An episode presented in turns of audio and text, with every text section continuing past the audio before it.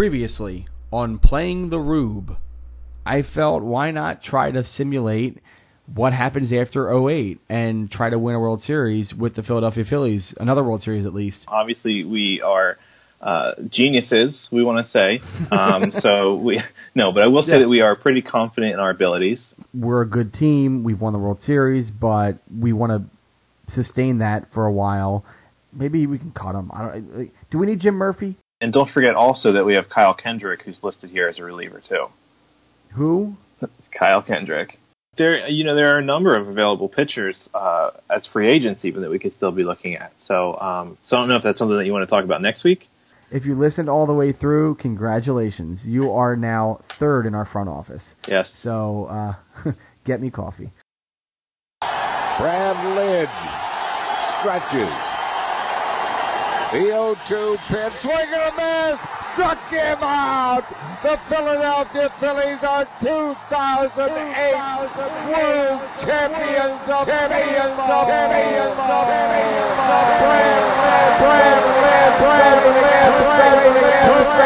Lidge. October 29th, 2008. Just days later, Ruben Amaro Jr. would be named general manager of the Philadelphia Phillies. But what if, months after that, Ruben left? That's where we come in. Two guys living in their houses in 2017 will attempt to simulate the 2009 Phillies in answering the eternal question Could two guys living in their houses in 2017 do better than Ruben Amaro Jr. with the Philadelphia Phillies? Welcome to Playing the Rube.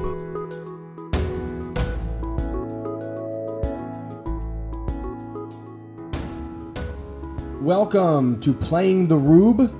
I am Tim Malcolm, uh, the editorial director of PhilliesNation.com. With me is Dan Walsh, who is also of PhilliesNation.com. This is, by the way, a Phillies Nation podcast where we are trying to do a better job than Ruben Amaro Jr., uh, starting with the 2009 season. So basically, we're trying to win another World Series with the Phillies. And we're not doing this with the actual Phillies, by the way. We're doing this with two, uh, out of the park baseball 2018. We're we're playing a game and we're doing a podcast on playing a game, and you're listening to it right now. Dan, how you doing? I'm doing all right. And you know what? We know the difference between plate appearances and at bats, so we're already doing better than Rube We, in that sense. we are one step ahead of the game, that is for sure. And we know about it in 2009. Who knows when he finally learned about it? Because I think he found If- out in like 2012 or something, right? yeah, it, it took him a lot longer than it should have, especially for someone who played professionally. Yeah, it's, it's, it's terrible. Can't believe he played professional for so long. But um, um, so how you doing? How's how's everything? Everything's going all right. And you know what? I have enough sheets of paper in front of me right now that you would think that we were real GMs at the winter meetings. This this is fantastic. Um, so if you did or did not hear our first episode, we went through basically the entire Philadelphia Phillies organizational roster uh, going into the 2009 season. Half of that podcast is somewhat unlistenable because it's just a lot of tedium. It's a lot of tedium, but um, it was fun. We had fun, and I mean, uh, I've had I've had more fun in the past doing other things, but no, we did have some amount of fun. A non-zero, a non-zero amount of fun was had. This is the guy who's supposed to be my uh, my my, my employee here, uh, trying to couch everything. No, it was good. It wasn't great good. It was good. um, but uh, excuse me. But um, so what the the idea is, I'm the GM. Dan is assistant GM. Together, we're trying to basically finish better than Ruben. Whether that means getting a World Series title in 09 or 10 or 11 or whatever is one thing. We just want to have a longer sustained uh, uh, timeline of success with this Phillies organization than what Ruben did, which was basically after 2011 the wheels all completely came off and there was nothing left. So, um, in the first episode we went through all the rosters. Now we're going we're going into spring training. It is uh, according to my calendar on Out of the Park Baseball. It is February 28th. I don't believe it's a leap year. Uh, it's February 27th. Excuse me, February 27th. And uh, the first spring training game is, I believe, on March 1st or something like that. So we're going to a uh, talk about some just basically roster patches that we want to make uh, before spring training begins, and then we're gonna kind of preview spring training in whatever way we can, set whatever roster we need to, and then we're going to sim the fastest spring training in the history of Major League Baseball. Uh, they do it in about well, they do the games in like four weeks. We're doing it in hopefully 20 minutes. Is that about right? If that, really. I mean, we'll, we'll cruise right through. Yeah. Um, it's it's all the great stuff about spring training uh, without being in Western Florida, which, let's be honest, is not a great thing about spring training. Have you ever been to spring training? I have not. Every year I mean to go, and then every year I just kind of stay in New Jersey and sleep instead. That's also a plan. Uh, I I would say that um, I've been there twice. I went in 08 and 09, which if you were to go, those were the time to go. Um, it's fun, right? Like I was in my early 20s in 2008 when the first time I went, and there's this sort of going to spring training for the first time sort of thing where you're like, I want to get drunk and have a great time and meet girls, right? And also baseball.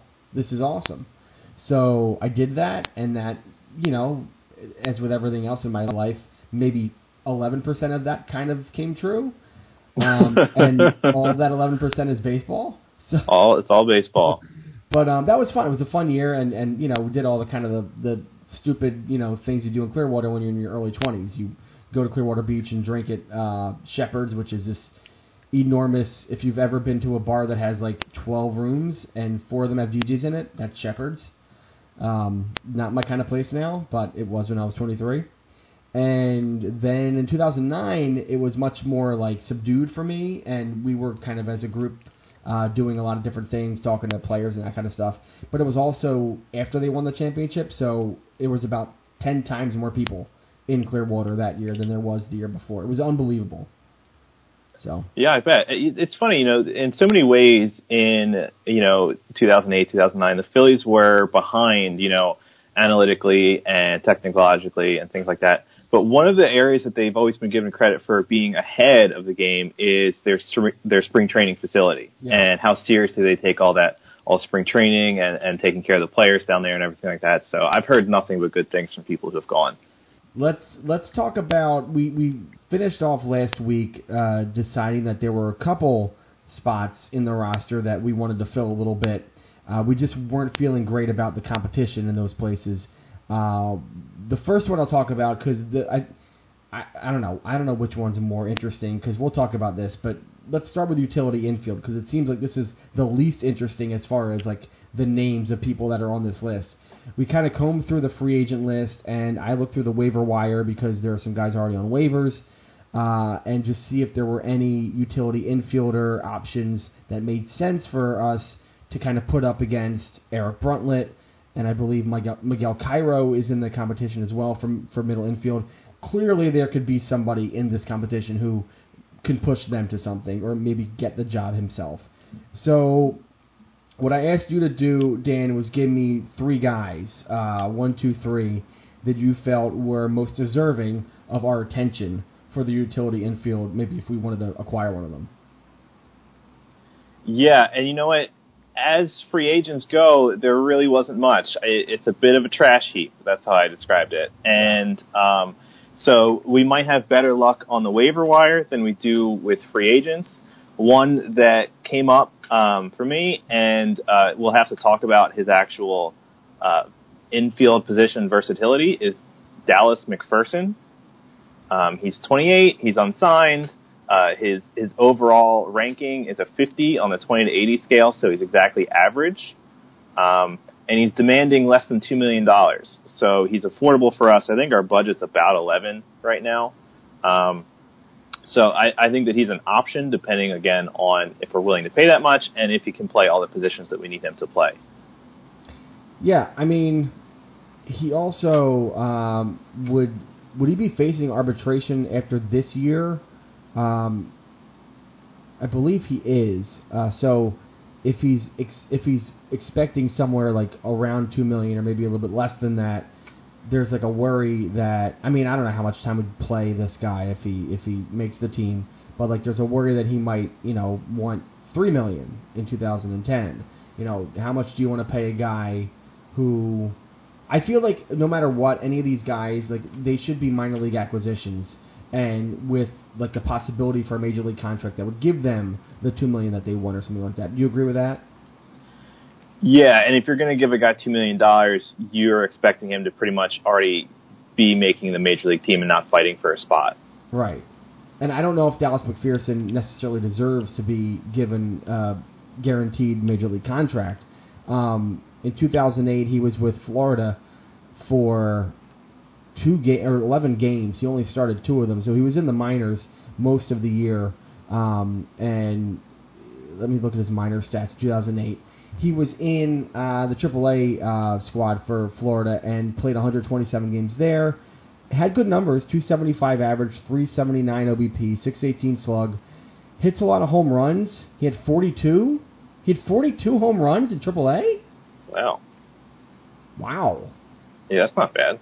I feel like I mean I, I remember McPherson from playing video games back in the day, and he was always someone that if you had him, like he'd have this like sneaky power that he could actually hit you 30 home runs a year. So clearly the power is something that people are high on, and he does have a 65 as far as home run power in the game.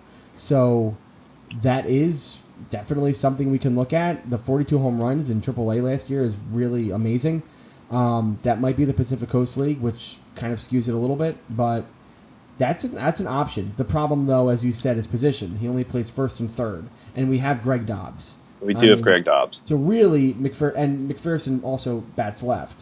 So you're basically, if you're signing McPherson and giving him an option to compete here, it's really Greg Dobbs who is competing against.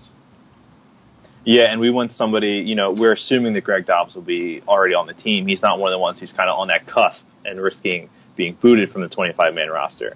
Um, yeah, so maybe he's one we could pass over then.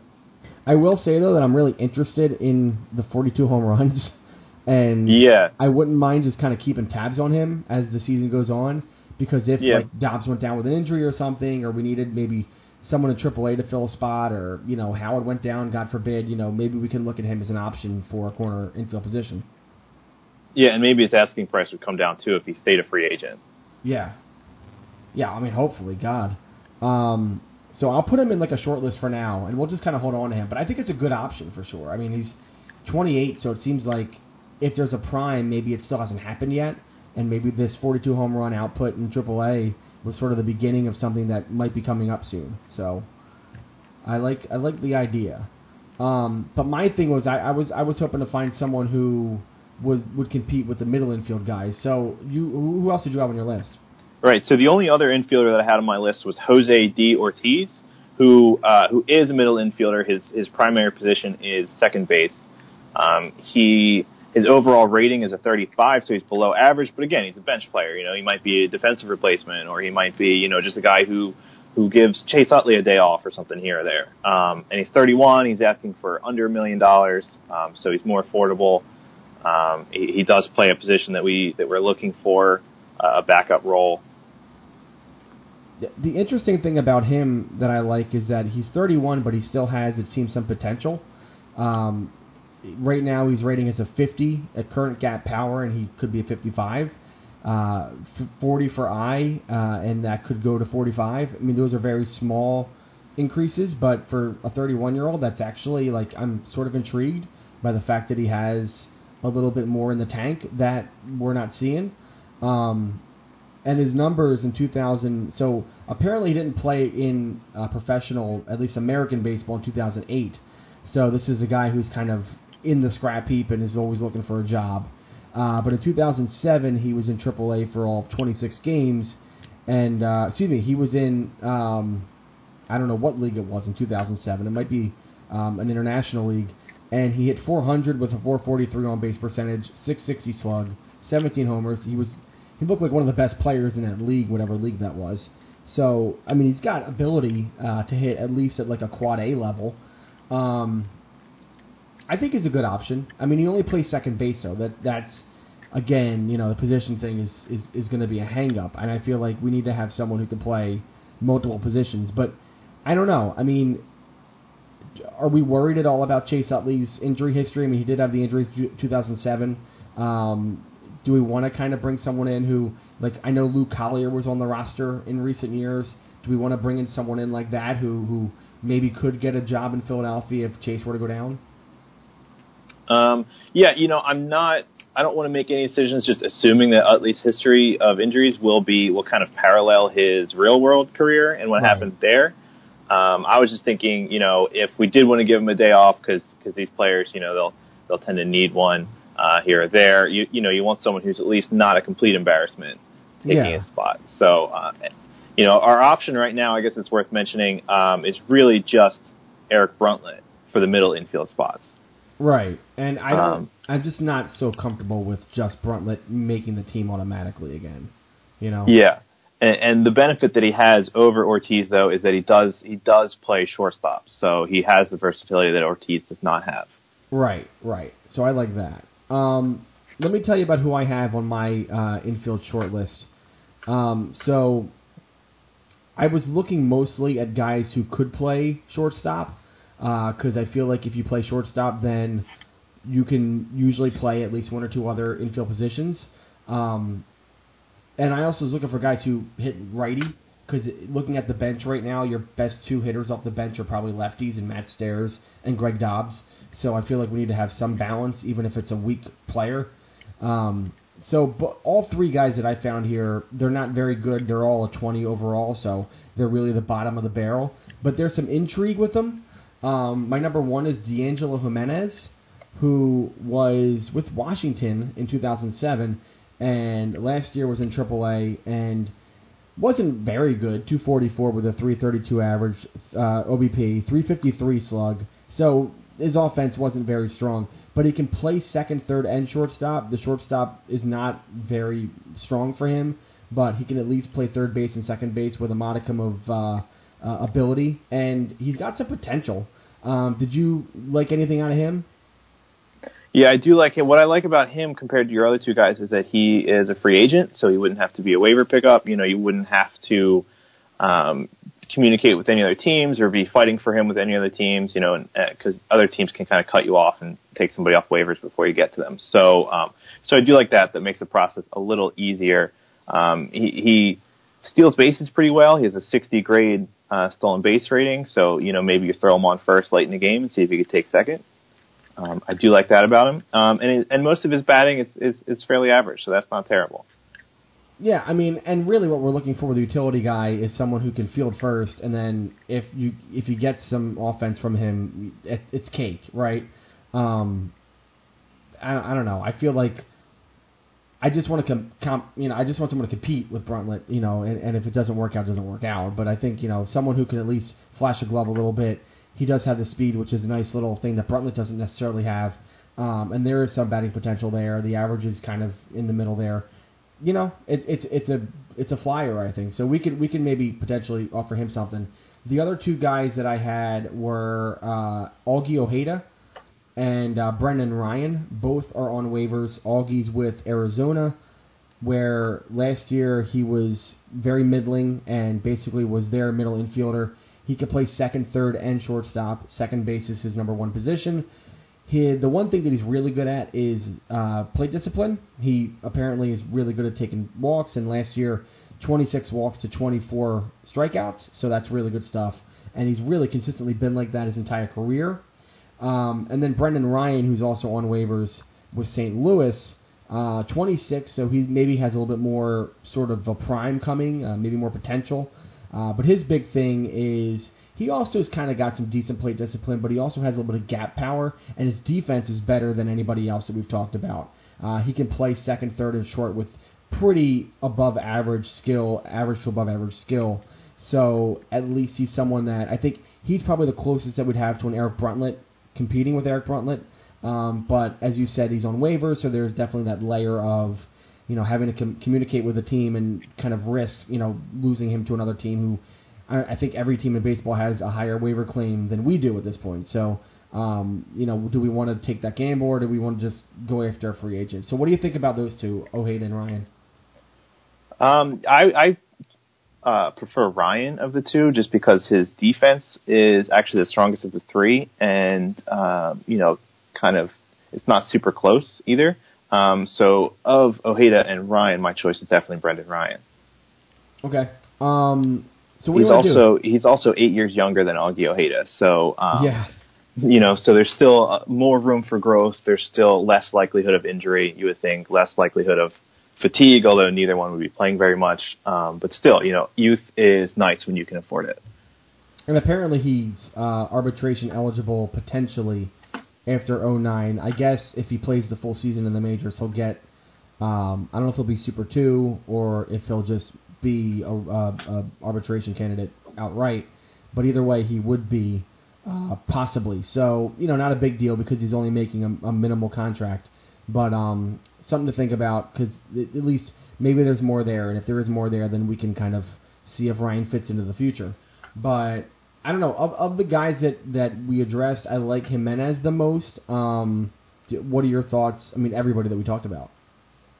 I'm comfortable with with taking Jimenez, or at least making him an offer, seeing what he's willing to take. If he wants, um, so maybe it just kind of comes down to dollars and cents to me. If he wants like two million dollars or something, that's you know then you turn and talk to Brendan Ryan instead. Um, but definitely, I'm in favor of giving Jimenez an as an offer.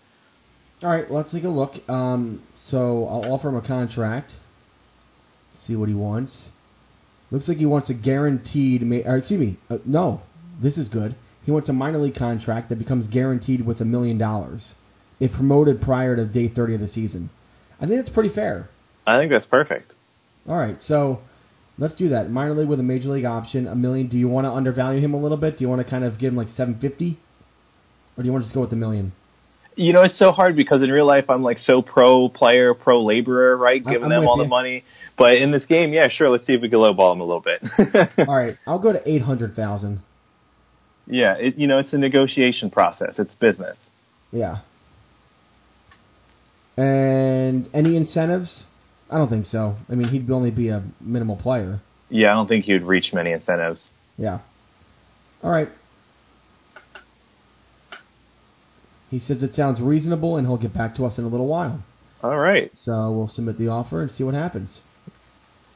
And now we wait.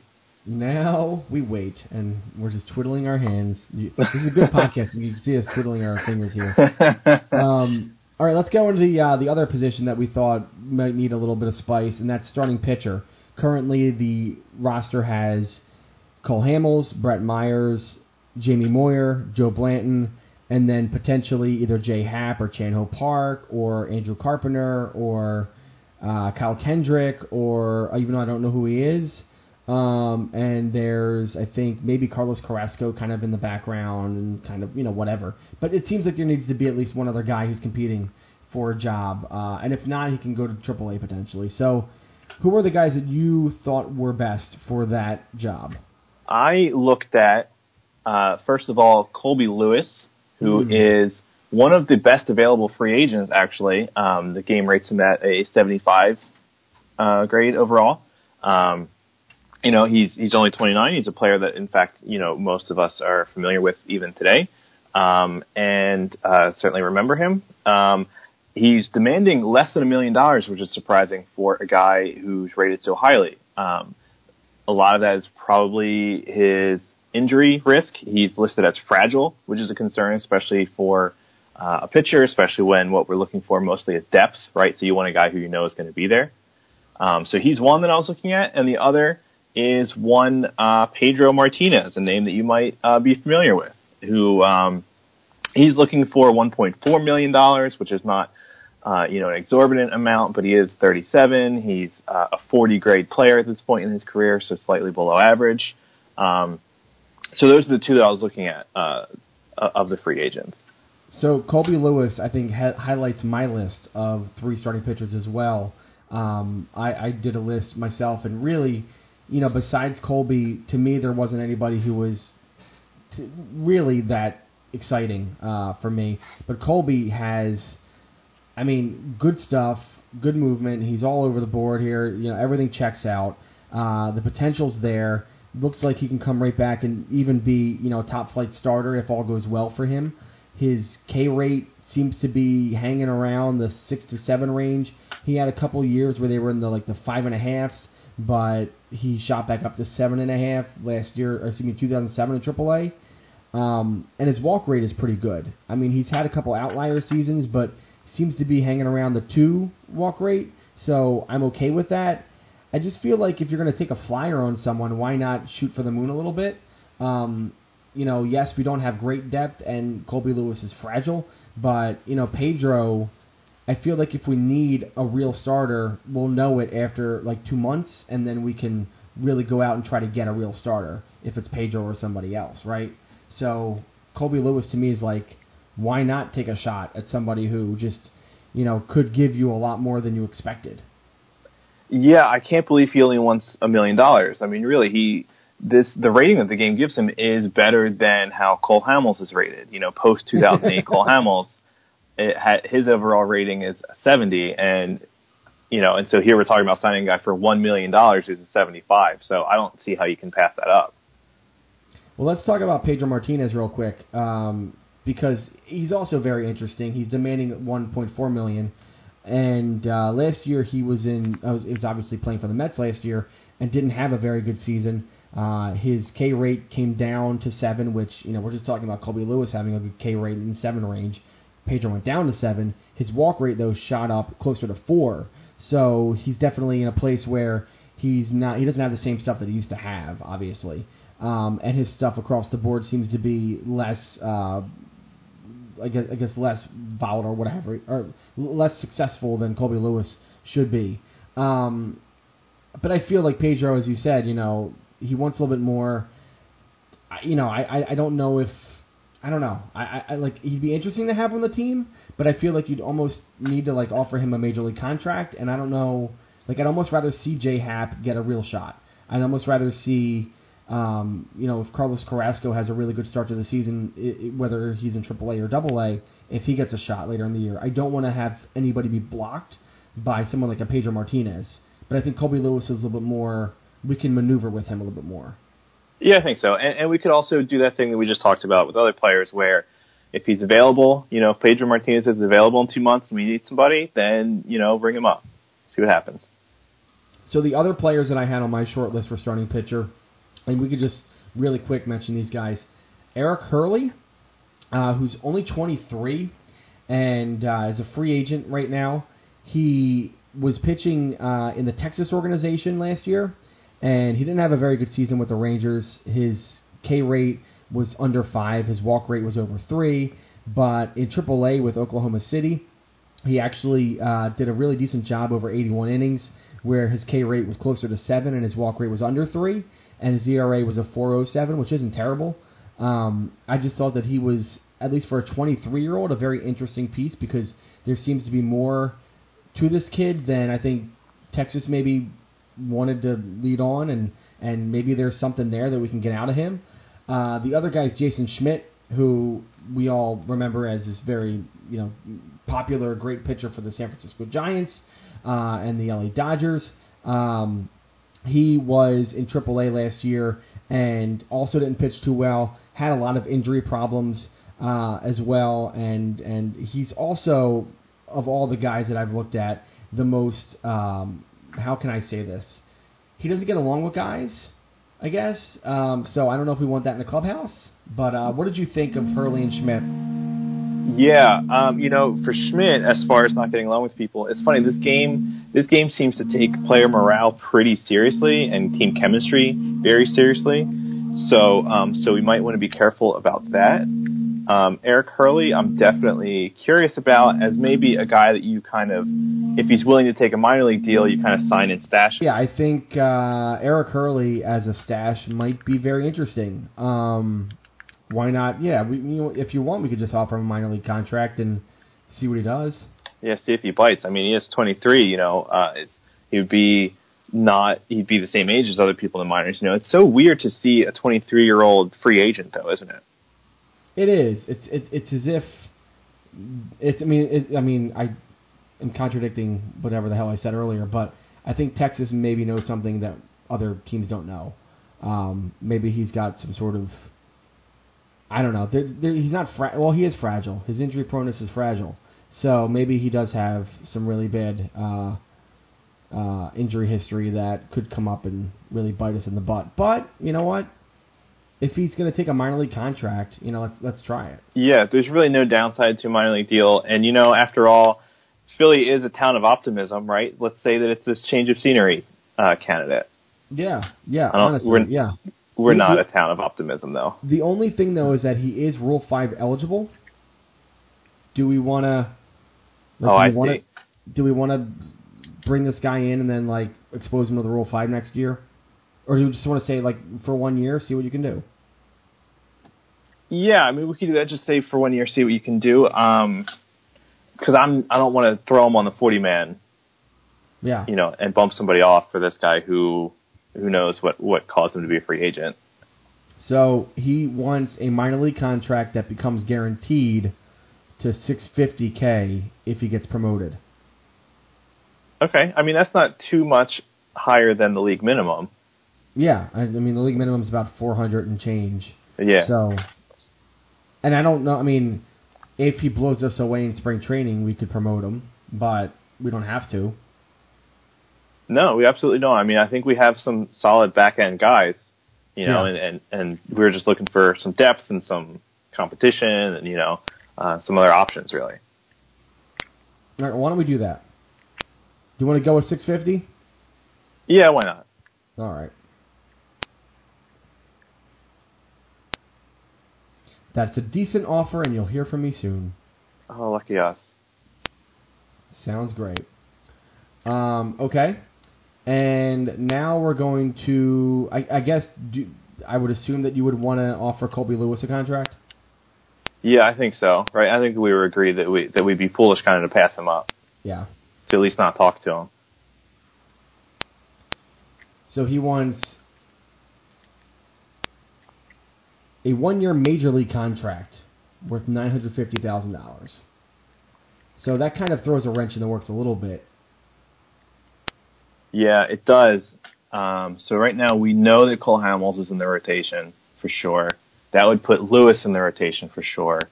And then we'd still have Blanton, Happ, Moyer, Myers, Kendrick, and even Chan Ho Park fighting over uh, the remaining spots. Now, you know, a few of those guys obviously can be moved to the bullpen or uh, traded to other teams or cut completely if we have to. Um, but we were looking more for guys who would be kind of competing for that spot. Right. Um.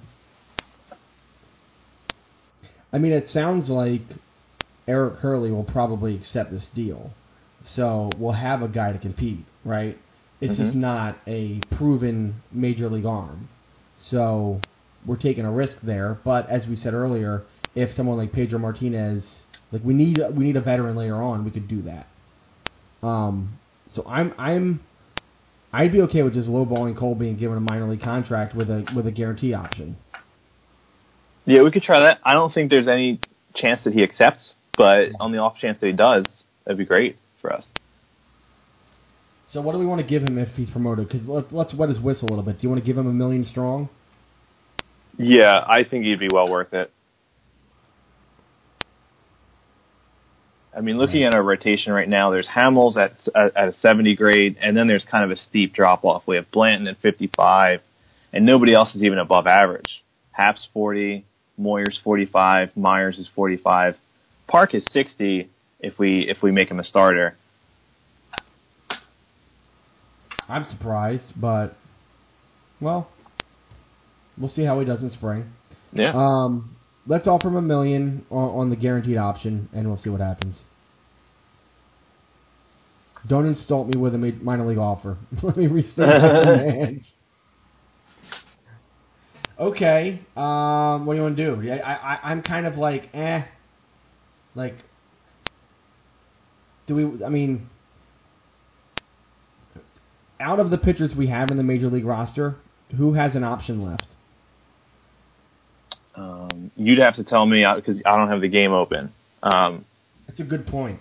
See, I'm the assistant. It's like we said last week. All I kind of do is show up and tell you if your guys' ideas are good or bad. You're the one that's doing the actual work. That is true. All right. So Joe Blanton currently has uh he has an option left. I don't I hope we don't have to use it, but it's there. Uh Jay Happ definitely has options. Kyle Kendrick has an option, I believe. Uh Jamie Moyer, well, obviously not at this point. Yeah. Um Brett Myers, I don't think we want to exercise that option, right? I mean, if it was there, I don't I mean, that'd be a problem. So he does have all of his option years left, which is funny. But I don't know if we'd want to even exercise that. That'd be a bigger problem. Um, and yeah, I think that's about it. I mean, Chan Ho Park, he has an option left as well. So if we needed to, you know, we could potentially send someone like Chan Ho down to the minors. Kyle We could. down to the minors. You know, like I was gonna say, or we could live out what real world Phillies fans wish happened and option Kyle Kendrick down in the minors. I what think do you want to do? Well, so what do you what do you think? Like like do we want to do we want to take a gamble and say Kobe Lewis maybe gets a maybe we miss out on the best Kobe Lewis ever, or do we want to just say whatever it doesn't matter? We'll just go with what we have. I mean, for a million dollars, you get high upside, right, but not a lot of risk. A million dollars in baseball is not a lot of risk, and even if he does hurt, he could be worth a million dollars in a month. You know, if you do dollars per WAR, um, really. So, my inclination is to see if he'll take that million even and play for a year. You know, and take kind of take it from there. Um, but if you know, if we kind of just stood pat with the rotation that we have, I wouldn't be offended or afraid either. Okay, let's do it. Let's let's roll the dice. we have to, you know, we have to make some splashy moves here so that we differentiate ourselves from Ruben Amaro at least. That's true. Uh, do we want to give him any incentives? I think we should give him a minimum innings uh, incentive. Yeah, that'd be good. If our main concern is his health, yeah. So you want to go with like 150 innings, 180? Uh, yeah, 180 maybe, and then uh, what do you want to offer him for that? 500,000, 250,000. I don't know. I don't. I don't know how incentives work. Uh, yeah, I mean, obviously we know how they work. It's just like actually uh, kind of What's the gauging right- them. Yeah. What's the right What- value to put on it? What's the value? Um, maybe we start with 500. I mean, because then that's already 50% of his salary. Yeah, that's a lot. So you know, But we'll do that. All right, and I think that's good. We'll we'll do that, and we'll uh, ask for a response on that. Thank you for the offer. It certainly fits my needs. If no other go. team tops your offer, I'll gladly sign. Expect to hear from me soon. All right. All right. And I just want to point out a free agent that we that we're passing up. Right beneath him, there's Ben Sheets, who's kind of similar in a few ways. He's a year older than Colby Lewis. He's also rated 75 out of 80, um, but he wants 4.2 millions, and that's and he's also fragile, so that's a little more expensive. It's a little out of our comfort range, really, for what we'd be giving him versus what we would potentially be getting out of him. Yeah, I, I looked at Sheets a little bit, and I just thought that contract was just not what we wanted to go after at this point. Uh, we're not we're not looking. We don't really have the space actually for a lot of contracts. We only have about now about eight and a half million for free agents, so we don't want to blow that on one guy. Obviously, No, we really don't. Yeah, and then there's a lot of players we have to think about for the future too. So, um, all right, so we made our offers. Why don't I tell everybody about the website that we write for PhilliesNation.com? We had a very busy month of June. Uh, if uh, you've been following the Phillies, I'm so sorry. But we do have a lot of content about the Phillies that's really interesting. Everything from looking at some of the great prospects in Lehigh Valley and Reading to some talking to some of those prospects like Scott Kingery and Yaxel Rios, uh, Andrew Pullin, and uh, also debating some really hot topics in Philadelphia sports. And I'll just let it stick there, and you can go to PhilliesNation.com and read more about that. Uh, it's a great website. We have a Twitter, we have a Facebook, we have an Instagram. You should follow us on all of those social media outlets. On Twitter, we're at Phillies Nation. On Instagram, we're at Phillies Nation underscore. And on Facebook, it's facebook.com slash Phillies Nation. Go like us, check us out. We're always putting up new stuff every single day. PhilliesNation.com, your one place for Phillies news, information, opinion, and more. All I think our Twitter game is actually pretty strong. I'm just going to throw this out there. I feel like we have this kind of unspoken rivalry as to who can post the best animation for whatever's happening in the game. Uh, you know, so so I I think our Mhm. Twitter is pretty strong. Definitely worth following for the in-game coverage too. Let us go and start simulating, huh? Let's do it. Yeah, we'll we'll get some results now. We'll see how players are actually doing. We can stop talking hypotheticals.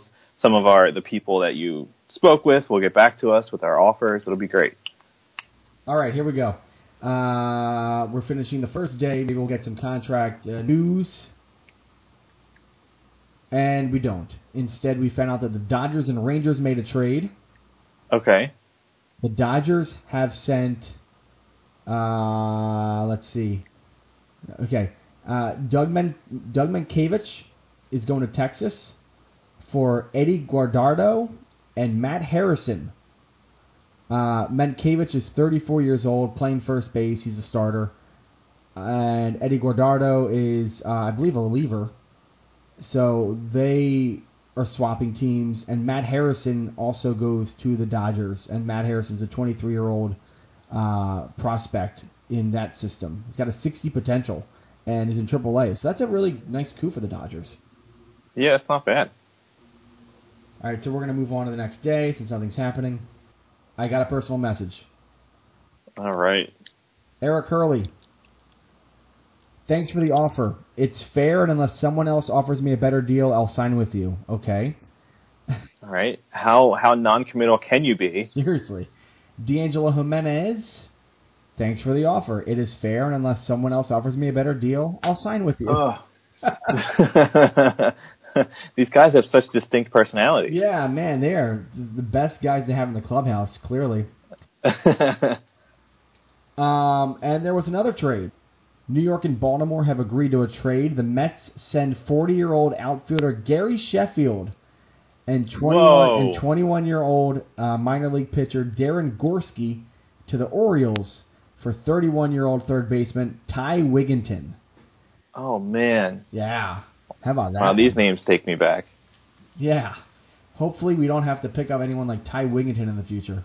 yeah, that went poorly, didn't it? What are you talking about? All right, so spring training begins. We are playing Florida today, um, and this is a funny spring training because we're playing Colorado and Milwaukee and Cincinnati. Did we move to Arizona? Seriously, what happened here? We moved to I don't know. I think I think I would remember that if that happened. Somebody would have told us. All right, so the starters for today, uh, every other team is actually going with their real starting pitchers. So the Marlins are throwing us Josh Johnson, and we have Kyle Kendrick on the hill. No, it's an even matchup. Yeah, sure. So we're just going to kind of cut through these as much as possible here. I got a personal message. We also lost to Florida 11 to 3. Well, that sounds about right. All right, Eric Hurley is signed to a contract, All right. and D'Angelo Jimenez has also signed. All right, sounds good. Yeah. And there was another trade today. Yeah, these these in this game, the GMs are like, you know, when you play fantasy baseball and there are those people that just make trades because they just want to make trades. Yeah. That's how these GMs in this game start to feel after a while. Like relievers are just going to be switching teams every day. Well, let me tell you about this one. Uh, Oakland has traded Orlando Cabrera to the Cardinals for Kyle Lohse and Adam Ottavino. Wow. And uh, Lohse is 30. Ottavino is 23. He's a, he's a prospect. But Orlando Cabrera is a 34 year old shortstop who clearly has some gas in the tank still. But uh, that's a very interesting trade. It's not a trade that you usually hear about in spring training either. No, yeah, that's a, You know, usually usually that's a that's a winter trade or a deadline trade. Absolutely. Make another day happen here. Now we're playing at St. Louis and Chris Carpenter, so that should go well too. Oh man, I forgot about Chris Carpenter. Ten to nothing, we lost. Oh, close one. So these, first couple games are not going to be fun. What, No, but they also don't matter, so it's okay. yeah. Uh, Colorado, eleven to three loss, and at Milwaukee, hey, thirteen to two win. We did it. Yeah, finally got one. And Eric Hurley's first start against Cincinnati. Eight to five win. Not bad. It's all right. So we're still waiting on Colby Lewis, right, Yep, to get back got to a us. message for him. Let's, All right. over a trade. Uh, the Giants have traded left fielder John Bowker and minor league pitcher Kyle Nicholson to Florida for first baseman John Lindsey. How does that sound? Um, great. Let's see what Colby Lewis said. All right, Kobe Lewis, you're not offering me enough coin to sign here. Good luck finding a reliever. we gave him what he wanted. Yeah, we did. He wanted 950k. We gave him a million, right? Yep. Interesting. He might have another offer. Well, his demand is now 1.6 million.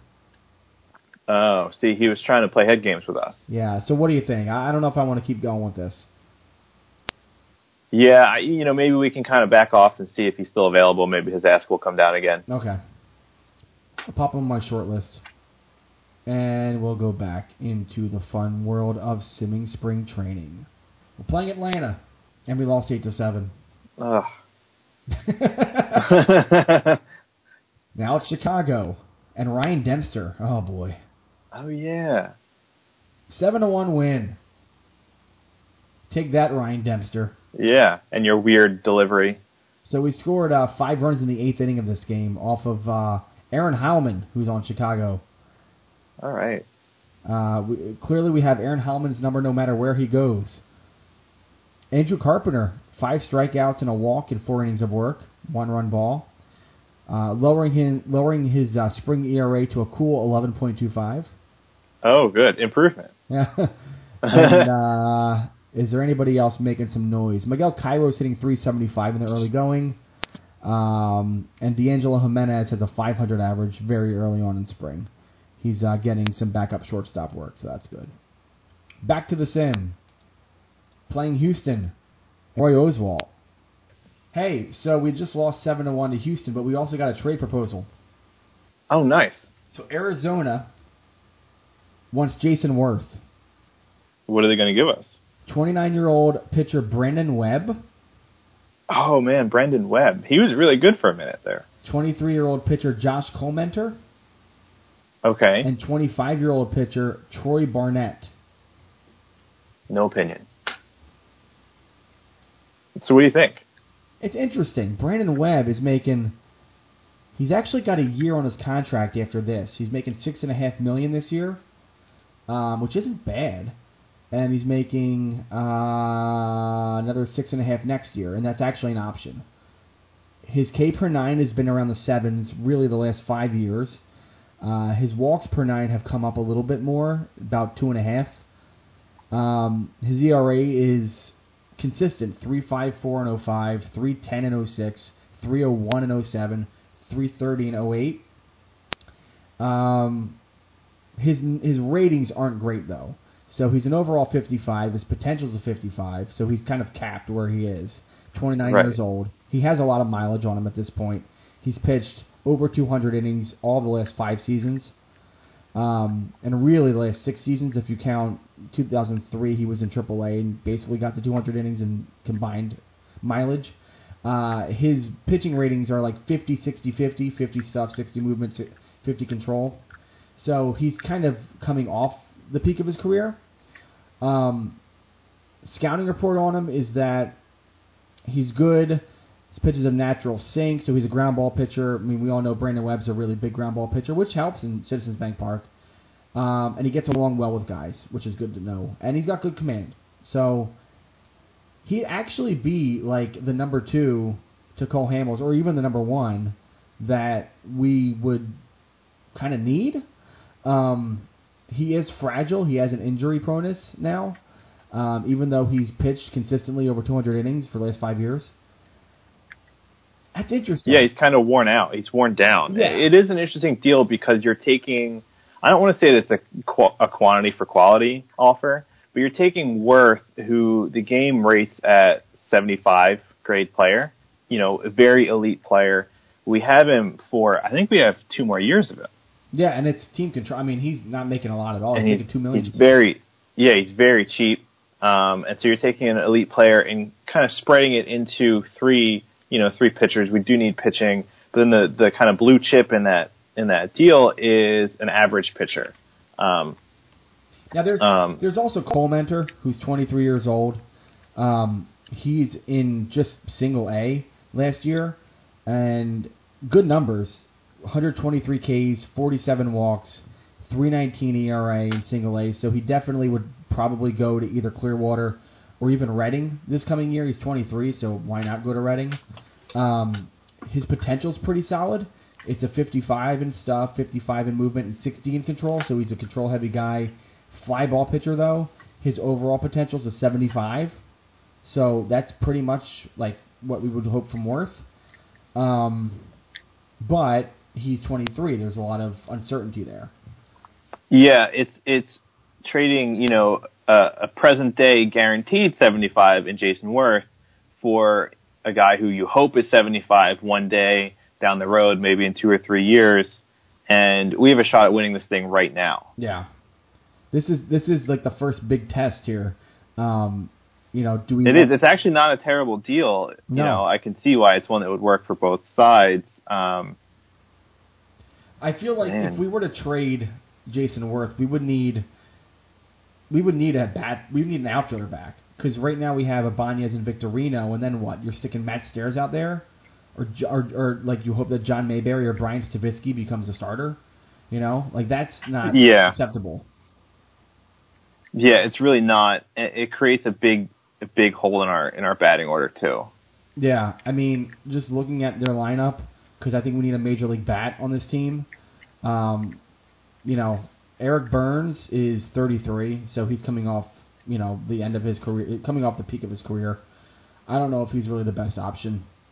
Um, they have uh, Gerardo Parra, who is pretty young, 21 years old, but a really good bat. But we would need a major league bat. Chris Young, uh, he's 25 and is obviously maybe their best potential outfield bat, although he's only 35 in potential. Oh, and they also have Justin Upton. So I should I, I spoke too soon. Upton's probably major league ready right now. Um, he was in the he was on Diamondbacks last year and kind of performed, you know, as well as you could for a 20, 21 year old. So hmm would you want to counter with Justin Upton, or would you just rather say we want to win now, we don't want to take chances? Interesting. So, what's Upton's current rating? Currently, he is a 50. 50. So you're turning Werth into, you know, an elite player into multiple average players with some upside in the future. Yeah, I mean, Upton definitely has some upside, um, and he's actually sort of a Jayson Werth clone in a lot of ways offensively. Um, he strikes out a bit more though than Werth. Werth has a little bit of a better eye at this point, obviously. Um, I don't know. I feel like I mean, we have to win now, but maybe we can win now with a pitcher instead of a hitter, and we can get like a really good prospect back. Um, I I don't know if I even want to float it because I think Werth is he's really popular here too. you know, Sorry. it's- it's it just sounds so funny to say that, um, you know, now in real life. But Yeah, um, in 2009. yeah, yeah, it's funny because I almost don't want to say this out loud, but I love Jayson Werth, like as a player.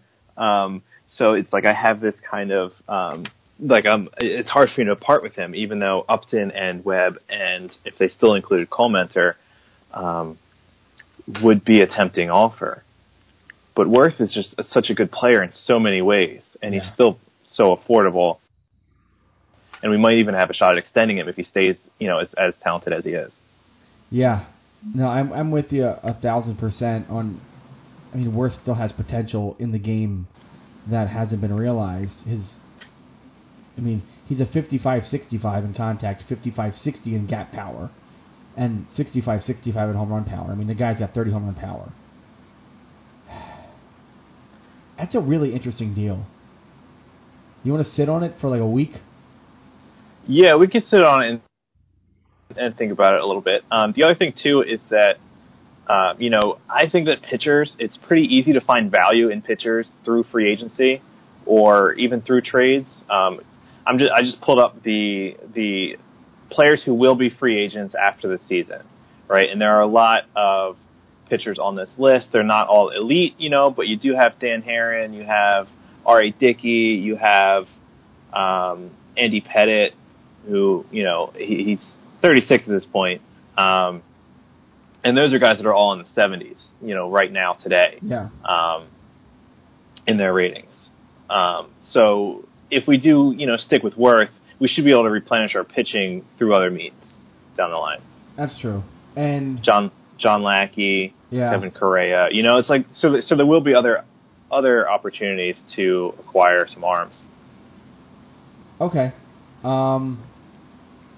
Okay. I'm I'm I'm okay passing on this deal, but it's very tempting. It's It, it's tempting to at least counter. You know, the initial deal, it's okay. You know, it doesn't quite win me over because Werth is like the type of player that I like. yeah. uh, just personally. Um, but yeah, it's interesting if you could get Upton in there, then it then it's really interesting too. well, let's let's sit on it for a couple more days, and then we'll maybe counter like a really ridiculous deal and just see if they laugh at it or something. Yeah, if they laugh at, maybe they'll counter counter or whatever, you know, and Yeah. we'll see how it goes. Okay. All right, let's continue on. We're playing the Mets. Ooh. And we won 5 to 4. Take that. Darn, darn right we did. All right, we're going to keep going here playing San Francisco. All right. And now we got some things happening here. Raul Ibanez is hurt. Ugh. He's So now it's a good day to day though, so don't get too day to day, not too terrible. But if that turns into something serious, then our trade is probably off. Yeah, yeah. You know, we'll definitely, we'll, we'll almost definitely be keeping Werth that. Worse though, Jay Happ is out. Oh, He's got a sprained ankle. He's out for 4 weeks. four weeks. All right, so he's pretty much out of the running for that spot then because he's going to miss all spring Yeah, training. so he's going to probably have to start the year in Lehigh Valley. Remember the 15-day DL? Oh yeah. I remember it like it was just last year. Yeah. All right, Ibanez can stay. There's still a lot of trades happening right now in the game. That's just not how spring training works. Yeah. I'm sorry, it's not. Now we're playing Arizona. Ooh, tension. All right, a couple more nothing happenings. Uh, we lost in 10 innings, which doesn't also happen in spring training. You don't play 10 innings. Um, but let's go back and counter that offer now. Since we're playing Arizona, we're kind of talking to them as well in the in the office. We're yelling from dugout to dugout. Hey, what do you think about Upton? I'm gonna throw him in there. So we're removing Barnett, and we're gonna pop Upton in there. I'm hitting my imaginary button because they're already telling me what's going on. And uh, the general manager of the Diamondbacks said that you must be joking with this offer. So, there you go. A little bit, a go. little bit. Yeah, we were a little bit. so do we just want to kind of say no to this? I think so. Uh, you know, Brandon Webb, good pitcher, fair pitcher, not a great pitcher. You know, so Collmenter's probably the most exciting part of that, and um, we would be able to get somebody as good as him by the time he was ready And I and I uh, to actually contribute. and I just asked the GM like who how can this work? You know, what do we need to add to make this trade work? And he said nothing. So. uh, yeah, that's hopeless. So they really don't want to give up Justin Upton. I think he's untouchable there, and that's really the one guy that we would need. So I, I don't want to do this. Very tempting, but I don't want to do it. right. All right, let's move on. We're playing San Diego, and we lost five to four. And we just got another trade proposal from Arizona. They want outfielder Jeremy Slayden, 26 year old, in exchange for 21 year old pitcher Trevor Harden. Okay. Uh, Who? Sla- Slayden is not much of a. He doesn't have much potential. He's 26, and I think we have him in Reading. Harden was uh, last year in. I don't know what what exact league or what what league it was, but he's right now slated for the Midwest League uh, A level. And last year he had a K per nine of 11 and a walk Oh. per nine of two. Um, with a 1.56 ERA in 45 innings for this team in BC. I don't know what league that is exactly. Uh, with the Arizona organization, um, he's got a 20 potential and a 20 overall. He's a starter, and um, his stuff seems to be pretty average, 45 across the board, even for potential. Yeah, it's hard to feel strongly about this, isn't it? It's two players with uh, 20 overall, 20 potential being exchanged, and we might never actually use either one. You know, so it's like I, I I don't care. You know? Yeah, yeah. I'd, I'd almost rather Slayden because he's the kind of guy where. Well, here's the thing about Slayden. He's the kind of guy where he could maybe make a surprise leap to the majors this year if he has a really good season. But he's also eligible for the Rule 5. So we could actually get some value for him right now. The scouting report on Trevor Harden is that the raw talent isn't there. Oh, that's rude. But his movement, fi- his movement finds the corners when he's pitching well. There's room to grow. Well, which is it? I mean, I Ow. think it, it sounds like there's room to grow maybe until like double A. I don't know. Yeah, yeah, pretty His- much. His velocity is only 90 on his fastball. Gets to 90. Um, he doesn't have overwhelming stuff. It just happened to be that he was pitching really well against some kids last year. hmm I don't know. I don't feel strong about this trade. So now that we're at uh, an off day in spring, um, why don't we go through all the players that we have right now and just make some demotions real quick? Andy Tracy's having a spring. Four homers and 13 RBI, 407 average. Um, looks like the best hitter so far on the team. Nearly growing at least. Ryan Howard has a couple home runs, 300 average, He looks fine. Werth has two homers and a 333 average. Rollins is hitting 400. Bruntlett is hitting 091, and he's not really doing anything. Um, his competitor right now, uh, well, Miguel Cairo is hitting 267, and I don't know if he's really doing anything um, with production. And Mr. Jimenez is hitting 357 with two RBI. Oh, Okay. Cairo has no RBI. So I think there's a definite battle there. Um, Ye- yeah. Yeah, these guys, uh, they're hungry. You know, they're actually making it interesting for us. So, so those bench decisions won't be. They might not be super easy if it stays like this. And uh, the backup catchers aren't really playing too well. Bako is hitting 100. Coste is hitting 071. Um, and I'm not able to see how Ruiz is doing at this point, or uh, forget. I, I don't know if we have. Oh, Don, uh, Marson. I don't know how Marson is doing either. Uh, Donald though is hitting 344, so I think we could maybe keep Jason Donald up for another week or so, just for the hell of it. And Yeah, uh, we could definitely demote Michael Taylor, who uh, was just given a spring training invite and is in the first year of that. He's 23, uh, and he has an 095 average in spring training. So I think he got his taste, and now we can demote him. yeah, he can go somewhere else uh, where he can actually hit. And then pitching. Um, let's see here. J.C. Romero, I didn't mention this to you earlier, but he is suspended for 50 games Oh yeah. because he got a PED. hmm Uh, uh, he was caught with PEDs or caught taking something, um, and he's actually pitching in spring, but miserably. Uh, so that sucks. Jack Taschner is ho- holding a 5.79 ERA and not doing too well. And Zagurski's got a 4.76 ERA. Um, I would like to see how everybody else is doing, but I don't know if I can. So it's sounding like our, our bullpen is is an issue so far. Yeah. Our worst performers, okay, so Drew Naylor should be demoted. Andrew Carpenter's got an 11.25 ERA in eight innings. Uh, he's not really holding up his end of the bargain. Kyle Drabek has an 8.31 ERA.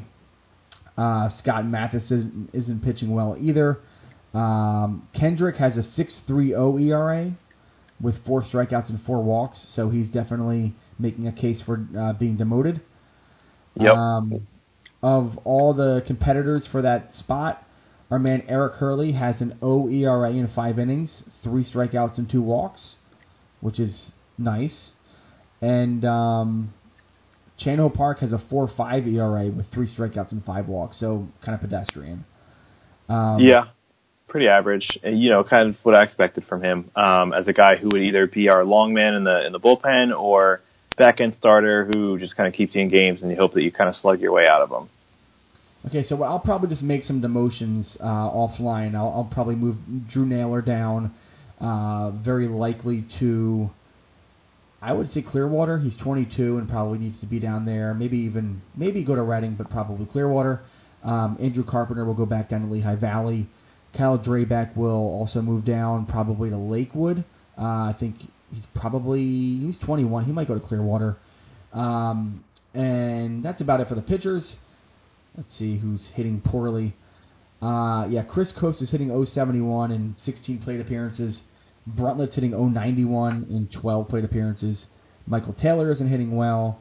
Uh, Lou Marson is only hitting 143 in 17 plate appearances. The only catcher doing anything of note is Chooch, who has a 429 average, so he's fine. Um, I mean, it sounds like we could just move Lou Marson down. We could probably move uh, Michael Taylor down, and I would give Paul Bako and Chris Coste a little more time to kind of compete, but I think Chris Coste probably has the spot regardless. Otherwise, Yeah, probably. Yeah, neither one of them is really going to do a whole lot for you this season. Um, so it, you know, it's not a huge deal if it's one over the other, but I would assume that it's probably Coste. Oh, and finally, Brian Stavisky has a 444 average and a 474 OBP What? in 19 plate appearances. So he's making a case early on. He is making a case. He does have five strikeouts and a walk, so that's something. You know what? We can trade Jayson Werth. Start Stavisky. Go Yes. ahead. Stavisky 09. The campaign is on. All right, so we'll make some demotions. Uh, we'll do all that fun stuff. But uh, next week we will finish spring training. God, I hope so. Um, and maybe get more trade proposals. Maybe Arizona will come back with something interesting. I'm they sure like they trade will. with us, you know. So I don't know. What do they see in us? Do they like see like young GMs and are thinking we could take advantage of these guys? They might. What they don't realize is that we have spreadsheets. We do. We have tons of them. All right. Uh, see you next week. Absolutely. All right. Have a good one. You too.